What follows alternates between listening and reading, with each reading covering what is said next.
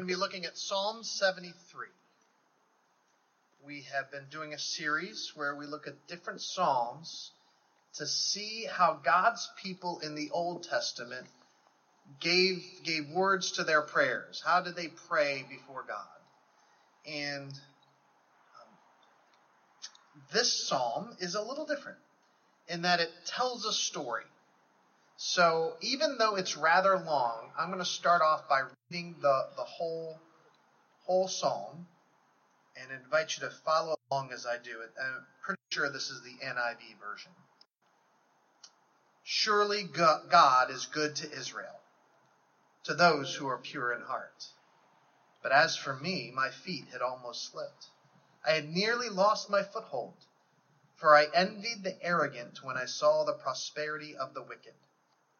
They have no struggles. Their bodies are healthy and strong. They are free from common human burdens. They are not plagued by human ills. Therefore, pride is their necklace. They clothe themselves with violence. From their callous hearts comes iniquity.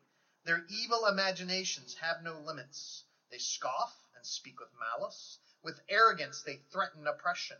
Their mouths lay claim to heaven, and their tongues take possession of the earth. Therefore, their people turn to them and drink up waters in abundance. They say, How would God know? Does the Most High know anything? This is what the wicked are like, always free of care. They go on amassing wealth. Surely in vain I have kept my heart pure and have washed my hands in innocence. All day long I have been afflicted, and every morning brings new punishments. If I had spoken out like that, I would have betrayed your children. When I tried to understand all this, it troubled me deeply, till I entered the sanctuary of God. Then I understood their final destiny. Surely you placed them on a slippery ground. You cast them down to ruin. How suddenly are they destroyed, completely swept away by terrors. They are like a dream when one awakes. When you arise, Lord, you will despise them as fantasies.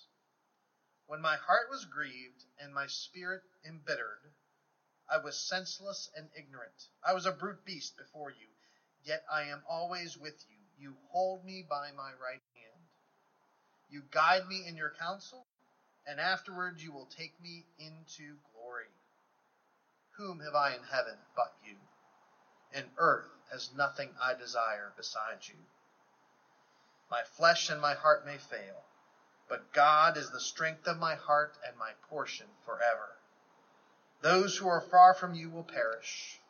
You destroy all who are unfaithful to you. But as for me, it is good to be near God. I have made the sovereign Lord my refuge. I will tell of all your deeds. At my previous church, I had um, a neighbor to the church named Terry, who I became good friends with. He would pop over while I was at the office and we'd talk and get to know each other. And we were in a downtown area. And so there was a, he, he lived in an apartment across the street. And we knew there were lots of people that lived around the church, but none of them came to, to worship. And so Terry was a believer. He, he loved the Lord. He was excited about Jesus. He was actually a Pentecostal, but he, he would come visit with us on Sundays sometimes. Um, and when he did, he gave me "Amen, Pastor." So he was the, he was the only one. There you go, Phil. But um, but we came up with a plan. It was mostly Terry. He he he said, "How can we reach the people in this neighborhood who seem to have no interest in church?" What could we do? And he, and he said, coming into the building in and of itself is intimidating. It was an older thing. You had steps up to the sanctuary. He says, what if we did something outside? We had a beautiful little courtyard um, in the midst of, you know, kind of the urban downtown. And so our plan was we, we set up a, we did hamburgers in the courtyard and a courtyard Bible study discussion time. And so Terry did the grilling. I bought the stuff he spread the word among all the neighborhood, and it, it worked for a while. So for a couple weeks, we had these great meetings, and we uh, set up um, lawn chairs, a little bit like we have here, camp chairs, and we sat in a circle and talked. And I was encouraging these people, most of whom had no church background, or they had a church background, but they didn't, they weren't going to church currently. um, you know, I was encouraging them to get to know God.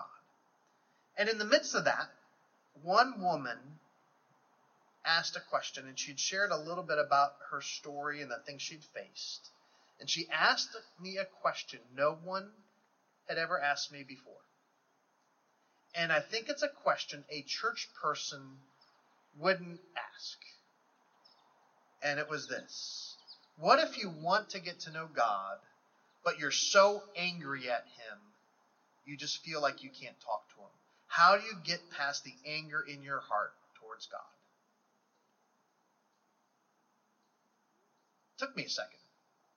Um, but I, I thought about. I had happened to be reading some of the Psalms, and so the answer I gave her is, well, yeah, I that's a tough one. But I notice in the Old Testament, the Psalms, there are a lot of people who are frustrated or angry with God, and in God's holy word, He includes the prayers of people who are struggling, who, who are upset, who are frustrated and even angry. And so I encouraged her to read through the Psalms and maybe find the ones that resonated with her, the ones that, that resonated with her same feelings.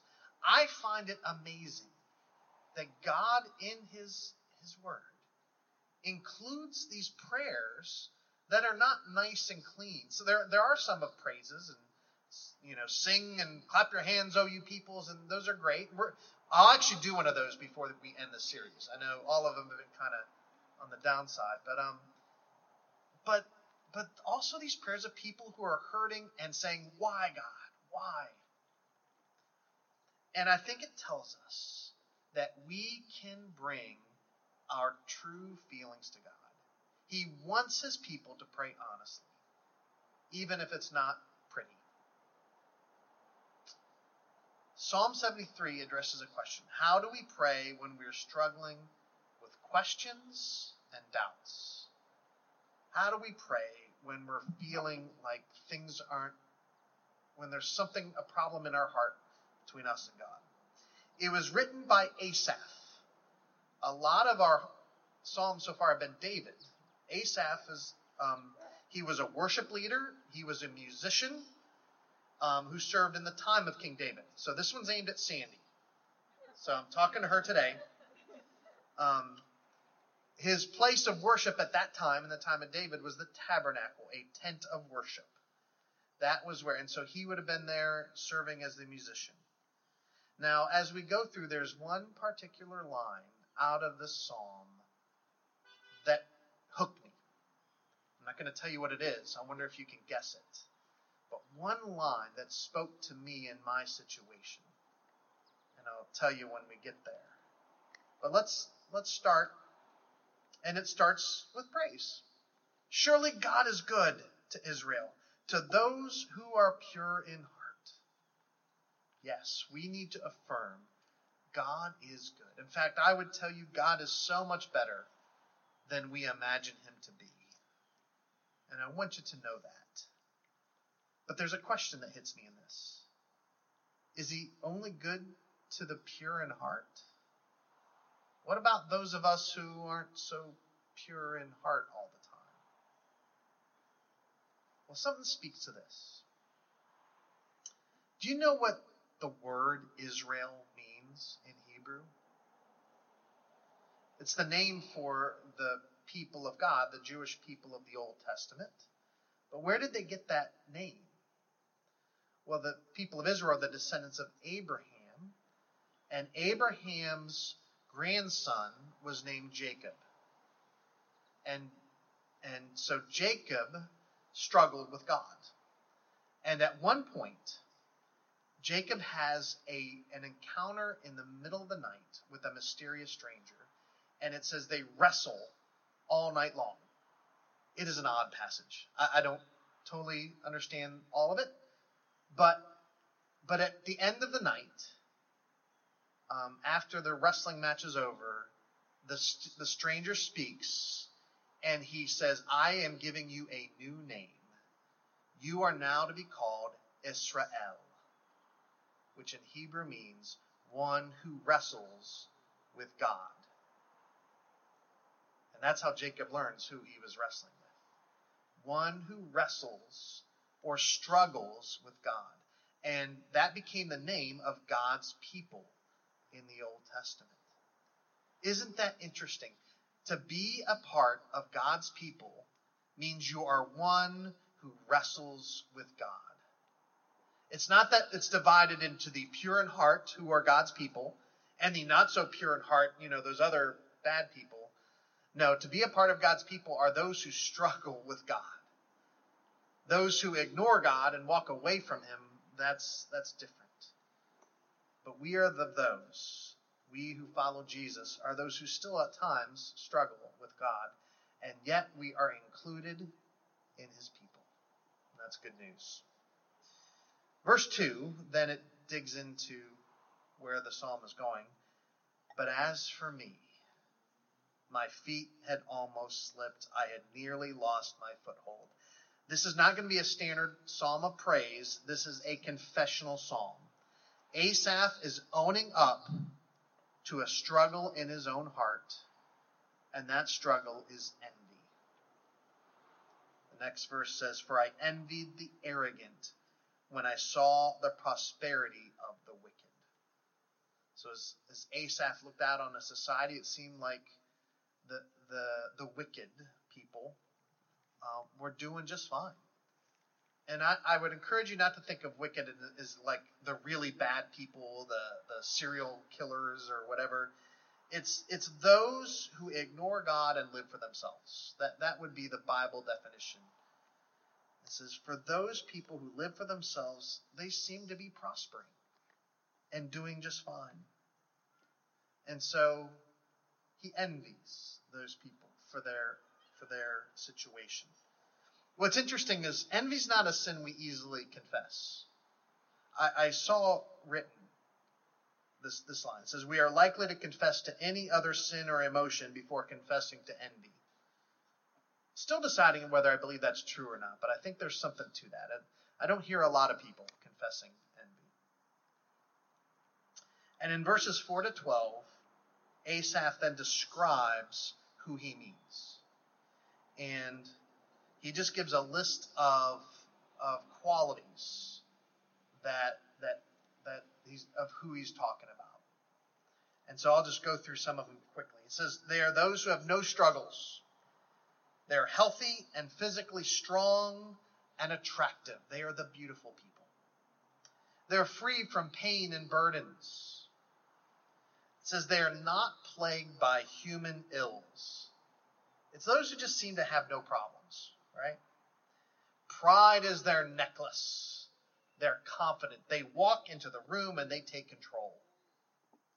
Violence is their clothes. They're not afraid to use force to get what they want. They have calloused hearts. There's no limits on conceiving evil. They're not bound by any rules. They, they do as they see fit. They scoff and speak with malice. They use arrogance and threats to get their way. It says it talks about boasting. Their mouths lay claim to heaven and bragging their tongues take possession of the earth. Do you know those who boast and brag and talk about how great they are and all that they can do? And it also talks about how they're admired, that people turn to them. And that even in they drink in the abundance of all they have. When I remember reading this really for the first time, an image came to mind, and that is the red carpet at a at one of those award ceremonies, right? When the celebrities show up and they're all in the fancy dresses and everyone's and the men are in tuxedos or they all look good there and the, everyone's taking pictures and everything looks looks awesome in their life. Um, they're getting out of limos. They're rich, famous, beautiful. They have amazing houses, fancy dresses. They get to travel to exotic places. Um, and they have these great award ceremonies where they give themselves awards, right? Uh, let's see how many we can name. I, will start. We have the Oscars. the Emmys, the Grammys, the Tonys, the Golden Globes. Any more? I think the Christians have them too. We have the Dove Awards, right? Yeah. You know, I, I know there's more. You know, the, the MTV Youth Awards, like, the, yeah. Um, and there's just endless number of, of you know, because what, what do they need most is to give each other more awards. And, uh, and isn't it, you look at them and think, oh, wouldn't that be great? Wouldn't you want to be that person that, that gets to go to France or wherever to see all this? Um, or maybe you don't envy them, but you envy the neighbor who has a really nice house. Or the guy at work who got the promotion for the position. Or maybe the pastor who got the book deal. You know? And here's how he describes these people look at God. It says, They say, How will God know? Does the Most High know anything? It's like they don't see God as actually knowing or it doesn't matter. You know, no matter what you do, God never intervenes. It's not that they don't believe in God, it's just God is irrelevant to their life. And says, This is what the wicked are like, always free of care. They go on amassing wealth. They don't think about others. They they they just do what they want to do and give no thought to their life and who they might have to answer to one day. And there's that temptation within us to say, wouldn't it be great to have all that? To no cares, the perfect house, to travel the world, to have great adventures. That's where Asaph is at. Verse 13, he tells you what he's thinking. He says, Surely in vain I have kept my heart pure and have washed my hands in innocence. All day long I have been afflicted, and every morning brings new punishments. He thinks about all that he's done to try to stay faithful to the Lord, all that he's done to, to follow God and do what's right, all the time reading God's word and studying it and trying to put it into practice. And he says, Surely in vain have I done all that. My life doesn't look as good as those who ignore God. You know, the arrogant and prideful, they don't worry about none of this stuff and yet their life seems fine. Each day I have new problems. I wake up and there's more. If God is really there, why doesn't He bless me as much as them? His envy has put a barrier between him and God. The Lord says, Do not covet, which is pretty much the same as envy. Not just because it's a sin, not just because it makes us unhappy, and it does, because it puts a block between us and God because we it leads to us being angry at God for not blessing us more. His envy put a barrier between him and God. And Asaph is questioning whether his devotion to God is worth it. All that he's done. I've showed up every Sunday morning. I've never missed. Is it worth it?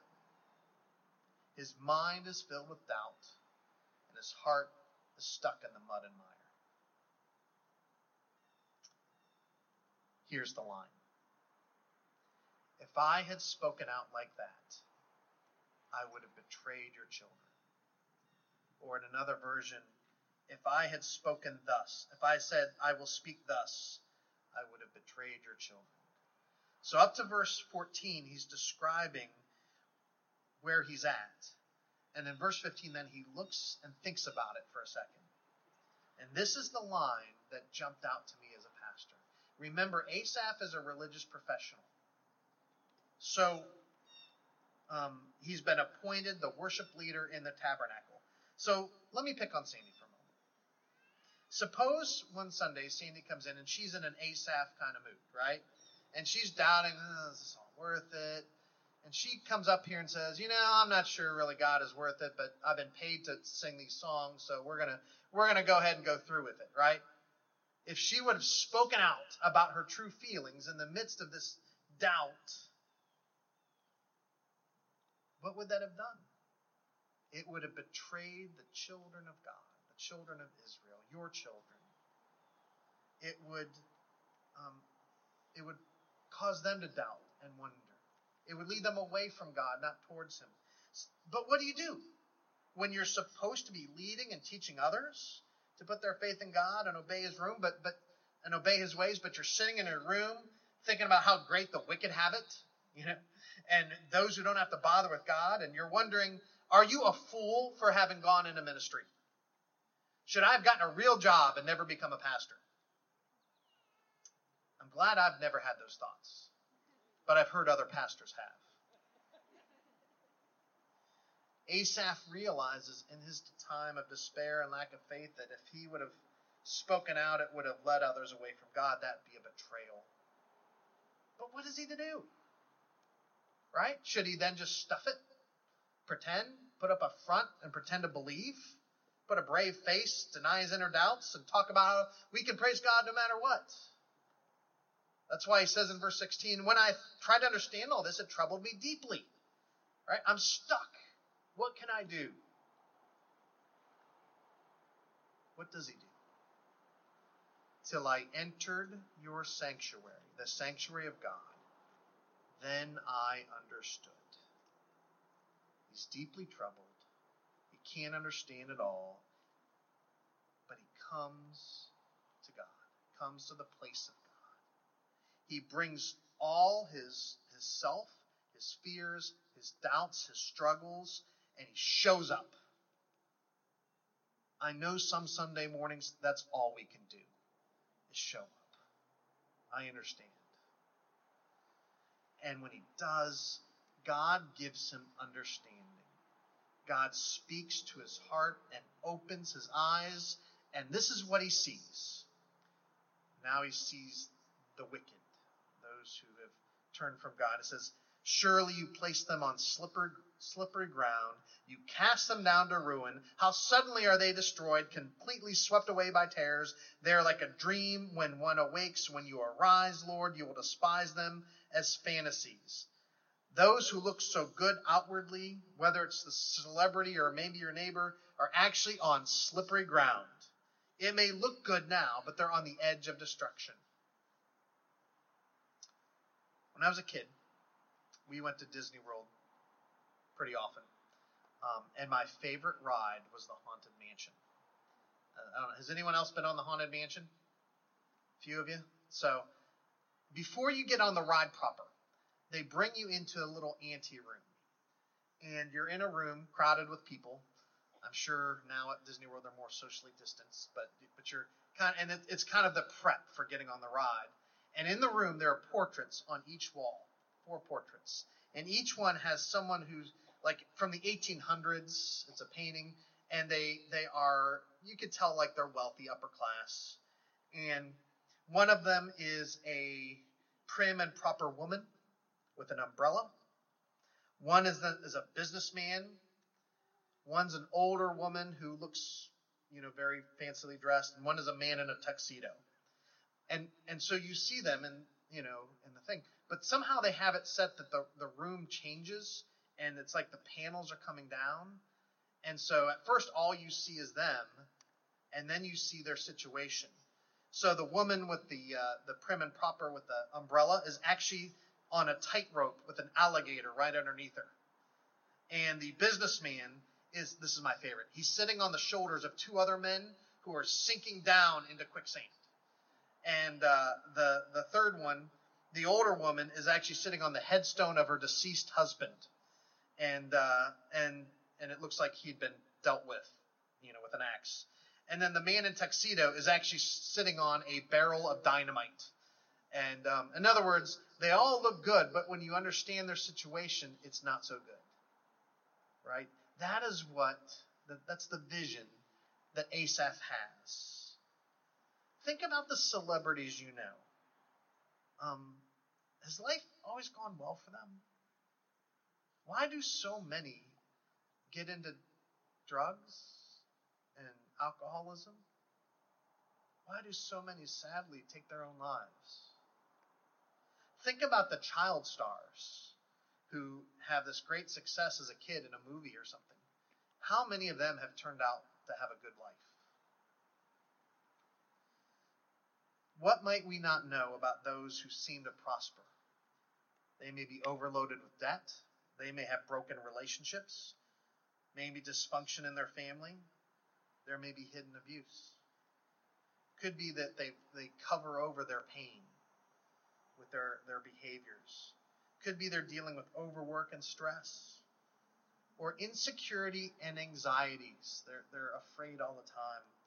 They could be facing addictions or they just may be plain unhappy. Asaph, after thinking about it, gives he looks back on his own envy and doubts, and then he diagnoses himself. Back to verse 21. When my heart was grieved and my spirit embittered. Notice how envy led him to be bitter. I was senseless and ignorant. I was a brute beast before you. In other words, he was only seeing things from the human, beastly perspective, the animal perspective versus a spiritual perspective. But then he says, I love this line, yet I am always with you. You hold me by the right hand. That is an amazing verse. Through all his struggles, God did not let him go. God held him fast. It says, You hold me by your right hand. The picture I have is of a father and child crossing a, a busy, busy traffic, a busy road. And the child may, you know, the father will tell the child, hold on to my hand, right? But does that matter? Well, it does a little. But that father is going to be holding on to their child's hand and will not let go. It doesn't matter if the child's hand slips off. The father's going to make sure that their child gets safely across the street. Our emotions even our emotions toward God can go up and down. Doubt can be a feeling, an emotion, not just an intellectual exercise. And it can get a hold of us at times. One of my favorite hymns, and, and someday I know we'll we'll pull it out. I, I, had a I had a video to show you if we were indoors, but it didn't work today. Um, but it's called um, Here's the verse Prone to wander, Lord, I feel it. Prone to leave the one I love. Here's my heart, O take and seal it. Seal it for thy courts above. Our God seals us. We, we give him our heart, and he holds on to us, even as we face the difficulties of this life and at times are plagued with struggles and doubts. At times when we wrestle with God. And by the end, Asaph's doubt and despair has turned to praise. It says, You guide me with your counsel, and afterwards you will take me into glory. No matter what happens in this life, I'm with you in the end, Lord Jesus, even if it's up in glory. Whom have I in heaven but you, and earth has nothing I desire besides you. My flesh and my heart may fail, but God is the strength of my heart and my portion forever. Our salvation does not depend on how, how strong we hold on because his strength is what matters. Jesus Christ is the best thing that's ever happened to me.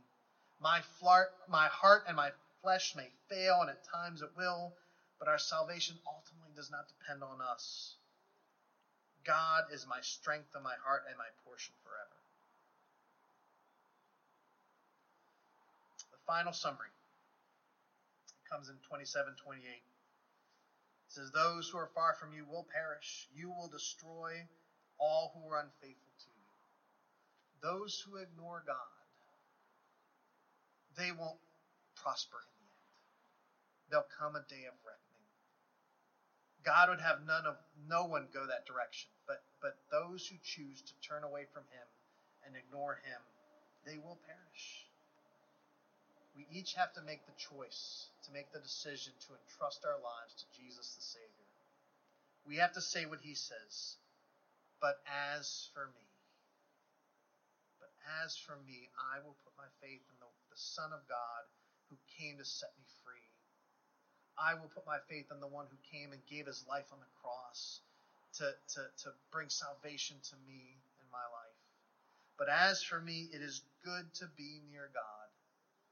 If all God promised you was you will have my presence with you forever, no other promises about your life, would he still be worth it? But as for me, it is good to be near God. I have made the sovereign Lord my refuge. I will tell of all your deeds. Notice how at the end, instead of speaking about his doubts and lack of faith, he ends by praising God. He's going to tell all everyone of God's goodness and love and grace. I would suggest that our faith in Christ is strengthened when we face our doubts head on.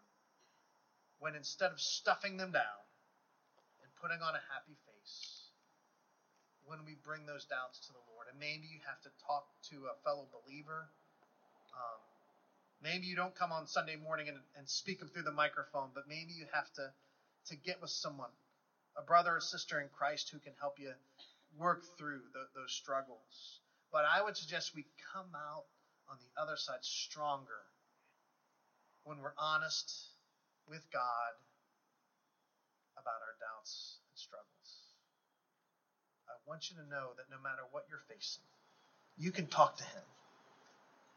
You can, you can bring to your Father what you're really facing, and He will speak into your life.